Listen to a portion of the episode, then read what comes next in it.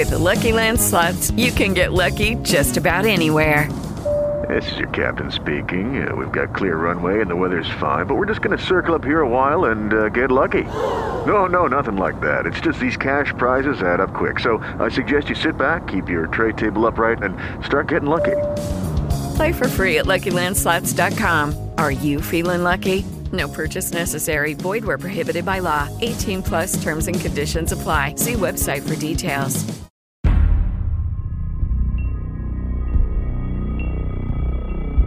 Welcome to a true crime murderific journey. I'm your host, Bernadette. Stay tuned after the show for promos, patron shoutouts, and phone calls. Remember, horrific in murder equals murderific. Enjoy the show. Content warning. The Murderific True Crime podcast contains offensive language and will have information about kidnappings, torture, murder, and sexual assault. It is inappropriate for children or the faint of heart. Brian Williams, aka Bison Dele, was always a complex man. He was an NBA player and part of the 1997 championship team, the Chicago Bulls. Brian changed his name to Bison Dele and walked away from a lucrative basketball career to travel the world. But on July 8, 2002, Bison Dele, his brother Miles Dabord, Serena Karlan, and skipper Bertrand Saldo were sailing in the South Pacific. Three went missing, never to be heard from again. But Miles Dabord was left, the one man who lived to tell the tale. Welcome to Murderific True Crime Podcast. My guest today is Casey. Howdy, folks. I have a little bit of deja vu right now, I'm not gonna lie. It feels like we just recorded this yesterday. It feels like we recorded it, fucked it up, and now we're doing it again. Yes, and this is not the first time we've done this, by the way. When this podcast drops, I hate to say it, but there's only going to be 27 shopping days until Christmas. For Christmas in America, or those who celebrate Christmas. Right, not everyone does, nor should you. I think people should shop small or craft. I think the holiday is very commercialized, and it ruins it for me. I feel like capitalism has taught us that you have to buy, buy, buy, but really, you really don't. You can just put your foot down and say, "I'm not I'm not doing this." And that's what we've been doing lately and I'm here for it. Uh, what else is going on? Uh, Casey was mowing the lawn and a rock came out of it at literally 100 miles an hour, hit me in the nose and cut me so bad, and it narrowly missed my eye. And One more inch, yeah, so that would have been really bad. So and you'd have a pirate, pirate look today. right, but it's okay because I'm a podcaster. No one would know. You'd have a podcast face. Oh my god, no.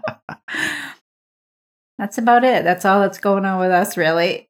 So we're gonna get on to this episode. Casey is here as a co-host because he is into sportsing and I am not. I'm here for the sports. Right, and this episode actually has to do with a basketball player. So let's get into it. Brian Williams' parents were Eugene Williams and Patricia Phillips. Patricia was a teenager and Eugene would go on to be part of the soul R&B group The Platters. And they sang, do you know Casey? Only you. We're keeping that. What else did they sing? They also sang Smoke Gets in Your Eyes and The Great Pretender. I love that song. That might be my favorite by the Platters. In 1966, Kevin, Brian's older brother, was born, and in 1969, Brian came along. The family went along with their dad on the tours, as the Platters was a successful group. The couple divorced in the early 1970s. The kids went back and forth in between their parents' homes in California and Las Vegas. And this was pretty uh, tumultuous on the boys. It was a really a lot of back and forth, like moving into one home in a different state and then moving to another state, which is really hard on children. Their mother, Patricia, remarried to a very domineering man when Brian was in the seventh grade, but they split up and they lived in Fresno, California at the time.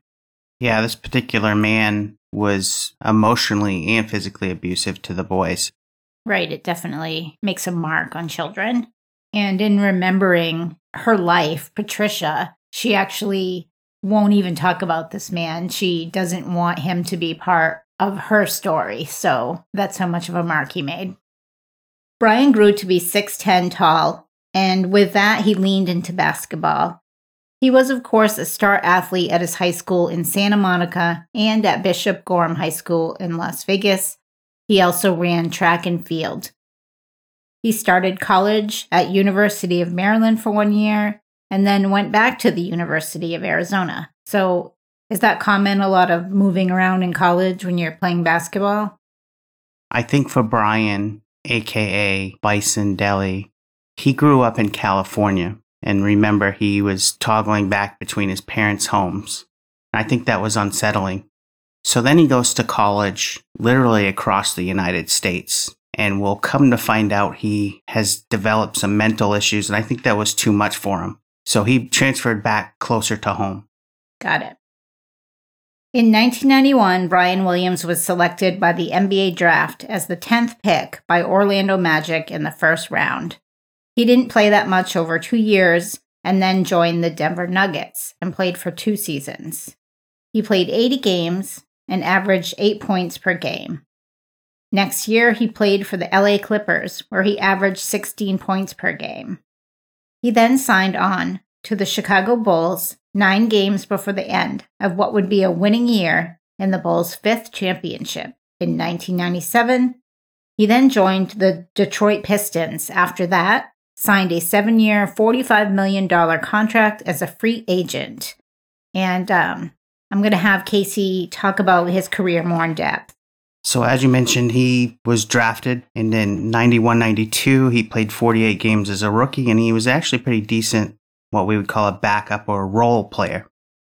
Brian was diagnosed with clinical depression, and it was pretty unique to that time period, especially in professional sports. Not unique, but he talked about it. That was unique. Right. There was media coverage of this, which was unique. Ultimately, Orlando couldn't deal with Bison. His second year with Orlando, he only played in 21 games, and Orlando felt that he really wasn't connected to the game. He was absent. He didn't have the passion that other players had. They did end up trading him to Denver, as you mentioned. He had two, I guess, decent seasons in a backup role there as well, and then he was traded to the Los Angeles Clippers. In 1995 96 season, he had a a breakout year. He was really a, a starter at this point. He got the chance to start, played in a lot of games, and he ended up opting out of his contract in hopes of a larger payday after that season. So no team took a chance on him, knowing that he had some other potential issues or baggage with him. That forced him to sit out most of the entire 1996 97 season until, with nine games left in the season, the Chicago Bulls reeled him in for that championship run that you were talking about. Brian did so well that ended up landing him that lucrative seven year, $45 million contract with Detroit. The 1997 98 season, he actually had his best season as a pro. The 1998 99 season saw an NBA lockout. The season was shortened, and Brian just didn't have a great year. It looked like he was over it. So Brian didn't have the same passion for the game. Not that he really ever did. I actually saw an interview with him and it was really interesting. His manner of speech was very deliberate and slow. I'm not sure why, but you know, when the reporters ask sports people, like, how was the game? What do you think could be done better? He was not interested in the questions. And mid interview, he actually forgot what the reporter had just asked him. so he had to ask her to say it again. He just wasn't into it at all. During Brian's time in professional basketball, it was not all bliss. As Casey said, he struggled with clinical depression. One time, Brian took 15 sleeping pills. One time, he crashed his car. And another time, he also passed out in practice. One time on a plane, going to a game with the Pistons, Brian tried to open the emergency door during the flight, which could have killed everybody on board. His teammates had to hold him back physically. Brian stayed reclusive. In 1998, he changed his name to Bison Dele because he wanted to honor his Cherokee Native American ancestry and his African ancestry. So that is what we will call him from here on out Bison Dele. At age 30, Bison, before he started the 1999 2000 season, retired with $36 million still on his contract and five years left. He quit and walked away from it all. He retired just before training camp. Had he actually stuck out training camp and played in one game, he would have been entitled to his $6 million salary for that season. Thanks to Best Fiends for sponsoring this episode of Murderific True Crime Podcast. Now that the colder season is upon us, it's time for electric blankets, snow filled days, and true crime podcasts. Sometimes, after all that researching and writing, it gets a little bit heavy and I need a break, which leads me to Best Fiends, a five star rated puzzle game. It challenges my brain and has cute bugs, bugs that evolve even, and lots of characters to collect. I play Best Fiends to wind down after a stressful day and I think that you should try it too. I know you have heard the commercials, and now it's time to play the game. You can play it anywhere and not have to worry about Wi Fi. It leaves my mind ready and refreshed, and then I go back to work. So join me and millions of people who are already playing this fun puzzle game. Go to Apple App Store or Google Play for the free download. That's friends without the R. Best fiends. Most people believe basketball was not what he valued most in life. And when he had enough money to leave that life like he wanted, he left. And live his life is what Bison did. At that point, he had nearly $22 million in the bank from salaries, NBA salaries. And we're not sure how much he had with endorsements, but rough estimates were his net worth was somewhere between 20 and, and upwards of $36 million, somewhere in there. Basketball was not what Bison valued most in life, and now he had enough money to live life like he wanted, and live his life is what he did. One of Bison's friends said, quote, Bison's great fear was to be another 40-year-old NBA player paying the rent by doing car commercials, unquote. And we've all seen those commercials where older athletes are selling joint cream and probably making tons of money, but that's not what Bison wanted. Bison became a world traveler. He went to Lebanon, the Australian outback, the Mediterranean. He traveled across Europe with only a backpack. He ran with bulls in Pamplona. He jet skied, and he also got his pilot's license and DJ'd at nightclubs. He was living his life. Detroit was still calling him, trying to get him back to play. No dice. Bison also dated Madonna, though he found herself absorbed. He's done more now than most people do in their whole lifetime. He didn't want to live the typical NBA lifestyle at the time, anyway. He didn't want to be a player that just went to bars or clubs, and he was more. Um, he was more than that. He was deeper. He loved reading. He, he preferred was, going to museums. Yes, he was intellectual. In 2000, Bison bought a 55 foot catamaran and named it Hakuna Matata, which of course means no worries. His big plan was to sail the boat to Hawaii.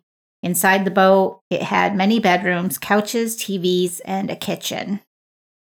Bison's goal was to get a former off again, on again girlfriend to sail with him, and that was a primary motivator for buying the boat. This girlfriend was Serena Karlan, after September 11, 2001, Bison called Serena since she was in New York working retail and real estate. And didn't they date when he was a basketball player also? They actually dated while he was a basketball player, and Serena couldn't accept the lifestyle of Bison traveling all the time. So she decided to pursue her own professional interests and become more self reliant. She went sailing with Bison for two weeks and then it turned into five weeks. She came home knowing it was hard for Bison to commit, but he called her again and begged her to come with him. She didn't think it was realistic to walk away from her bills and the life that she had built, but he sent her a package with a note that said, quote, this is what I think about your financial situation, end quote. And in that package was a check for $50,000. Bison asked Serena to live with him, not just visit. In 2002, Serena took the chance of her life and went to be with Bison in New Zealand. Wow, that's like really the dream for someone to ask you to leave your life and then give you enough money to pay all of your bills. But at the same time, a very scary decision for a young woman to make. Right. She had actually spent a lot of time building her professional career intentionally. But she loved Bison. A few months later, Kevin Williams, Bison's brother, showed up with no warning and he joined Bison and Serena. He wanted to go on the big sailing trip as well. A little background on Kevin Williams now. Kevin looked very much like Bison. He was 6'8 and he weighed 270 pounds. Growing up, the brothers fought quite a bit. As they grew up, Kevin fought depression as well. And as his brother became well known, popular, and rich, Kevin felt overlooked and he made many suicide attempts. He drank too much and he always went to Bison for money for business ventures that never worked out. By the time the brothers met again in 2002, they actually hadn't seen each other in four years. Their relationship was very strained due to the fact that Kevin would only approach his brother when he wanted money. Bison was very generous man. As we just learned, he gave $50,000 to Serena. And on multiple occasions, he gave tens of thousands of dollars to his brother to pay for medical bills, other life events. Right. But his brother, Kevin, was not appreciative. He was mostly resentful of his brother. And during the last four years, Kevin had also changed his name, like his brother, to Miles Dabord in past years. Most people refer to him or will see his name online as Miles Dabord. Yes. When you dig in, you'll see Kevin. We started off this podcast by introducing him as Miles Dabord. On the day of July 6, 2002, the Hakuna Matata left Tahiti going to Hawaii. Four people were on the boat Miles Dabord, his brother Bison Dele, Serena Karlan, and the captain Bertrand Saldo. There were three satellite phone calls made from the boat over two days and then nothing. None of the family knew what to do in this situation because they're out in the middle of God knows where. In late August, the U.S. Coast Guard sent a distress call to all ships within 1,000 miles of Tahiti Serena's family contacted the FBI and the White House. It was abnormal for Serena to go any length of time, really, without contacting her parents, so they knew something was wrong. She would check in every week like clockwork. There was nothing until September 5th. A man who looked like Bison and had possession of Bison's passport and checkbook tried to buy Gold Eagle coins from Certified Mint Incorporated. The amount would be over $150,000. The bank thought something was off and called Bison's assistant and then the Phoenix Police Department, who then went to speak to the man who was, guess who? Miles Dabord. Correct. Miles said that he was trying to buy the coins with his brother's consent and that the check was forged with his brother's consent. Police couldn't find Bison Dele, so they had to let Miles go. There was no evidence of a crime. So, yeah, they can't talk to Bison about it. There's no proof that Miles was lying. The FBI and police were now involved, and they found out that on July 16th, a man who looked like Miles showed up at Phaeton Bay Marina in Tahiti with him was a boat, and the boat had been registered and renamed as the Ariabella. The boat, though, even with a new name, you could still see the faint previous name, which said Hakuna Matata, and more importantly, Miles was alone. Next, the FBI looked at the boat and saw bullet holes that had been patched up. There were also faint traces of blood on board.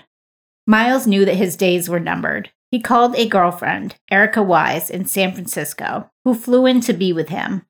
Miles told her the story of what had happened. Granted, this is Miles' story. His story goes as follows Miles said that he got into a physical fight with Bison and they fought. Serena tried to break up the brothers from fighting, and in the process, she was knocked down by Bison and she hit her head and died from the injury. The captain, Bertrand Saldo, told both brothers that he was going back to port and he would have to report Serena's death. Miles said that Bison then took a wrench and beat the captain to death. With only the two brothers left on the boat, Miles said that he feared for his life. He said that he feared that he would be strangled, so Miles shot his brother, Bison. There's a lot of problems with this story up front. First of all, what's the likelihood of someone falling on deck and hitting their head with such force that it killed them? But let's even say that's possible and it happened. Bison went out of his way to get Serena to go with him on these trips. There's no way he wouldn't do anything for her. And to believe that Bison would kill the skipper as he tried to bring his girlfriend back to port is just fishy. And also, what sounds ludicrous is the fact that Miles was so scared that he was going to be strangled that he shot his brother if he had a gun, then he wouldn't be in fear of his life in the first place. So the whole thing doesn't make sense. Right. Why don't you just hide under deck until you get into port? Miles told his girlfriend that he then weighted all the bodies down with bodybuilder weights and threw the bodies overboard into shark infested waters and that he just sailed away.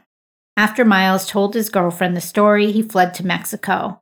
He called his mom, Patricia, and told her, quote, I found something out and I tried to cover it up, but I didn't do what they're saying. No one will believe me, unquote. He also said he would never hurt Bison and that he couldn't live in prison. And then he told his mother that he was going to commit suicide. On September 15th, Miles was found on a beach in Tijuana, unconscious, overdosed on insulin. He was brought back to a San Diego hospital Miles was in a coma for two weeks, and then on September 28, 2002, he was taken off life support and died. The chief prosecutors in Tahiti said, quote, all the elements put together end to end lead us to consider that they have apparently been killed, the three on board. There is also every reason to believe that they were murdered and that a handgun was used, unquote. Since all we have is Miles' unlikely story and speculations, we will really never know what happened to Bison, Serena, and Bertrand that day. Even worse, Miles' account may be total lies, and we really don't know what happened. There was a memorial service for both brothers on October 12, 2002, at Trinity Baptist Church in Los Angeles. The two brothers' mom spoke and said she loved both her sons. The Reverend spoke also. He was a cousin of the family and said, quote, The fact of the matter is, only God knows the truth. End quote. And that must have been really devastating for her. Both of her boys are dead. That's very devastating for a mother. And then to know that something horrible happened between the brothers also just is unbelievable.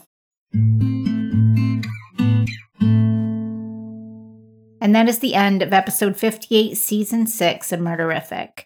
What a terrible story of a brother who was so selfish and greedy. He most likely murdered three people, including his older brother, who helped him all throughout his life just to get what he wanted. It's very senseless.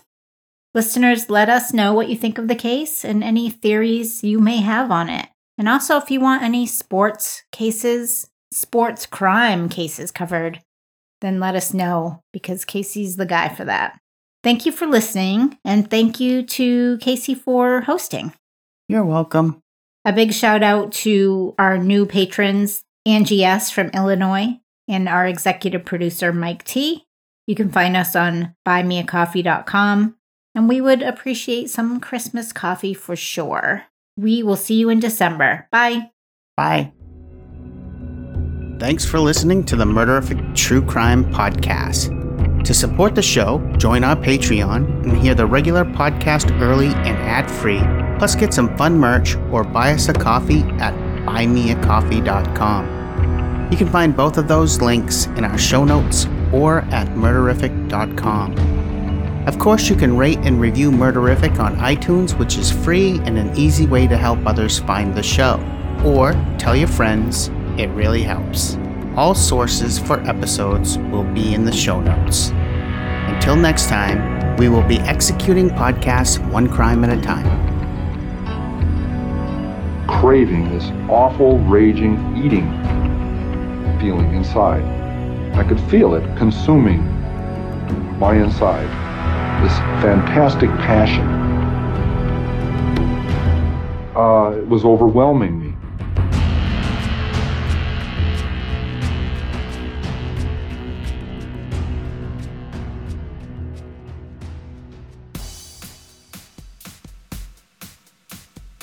Did you hear about the Welsh tourists who got drunk and stole a penguin named Dirk from SeaWorld on the Gold Coast? Or the Canadian guy who tried to beat a breathalyzer test by eating his own underpants? Hey, I'm Tara Saraban from World's Dumbest Criminals, an upbeat podcast about deadbeat crims. Join me every Monday to hear about the most ridiculous, bizarre, and downright stupid crimes and criminals in the world ever. Like the Australian man who put out an unsuccessful hit on his wife and freaked out when she crashed her own funeral. Or the Chinese woman who deliberately ran 49 red lights in her ex boyfriend's car. World's Dumbest Criminals is available on iTunes, Spotify, and anywhere else you listen to podcasts. Make sure you subscribe if you don't want to miss any criminally stupid shenanigans. With Lucky Land slots, you can get lucky just about anywhere. Dearly beloved, we are gathered here today to. Has anyone seen the bride and groom? Sorry, sorry, we're here. We were getting lucky in the limo and we lost track of time. No, Lucky Land Casino, with cash prizes that add up quicker than a guest registry. In that case, I pronounce you lucky. Play for free at LuckyLandSlots.com. Daily bonuses are waiting. No purchase necessary. Void where prohibited by law. 18 plus. Terms and conditions apply. See website for details.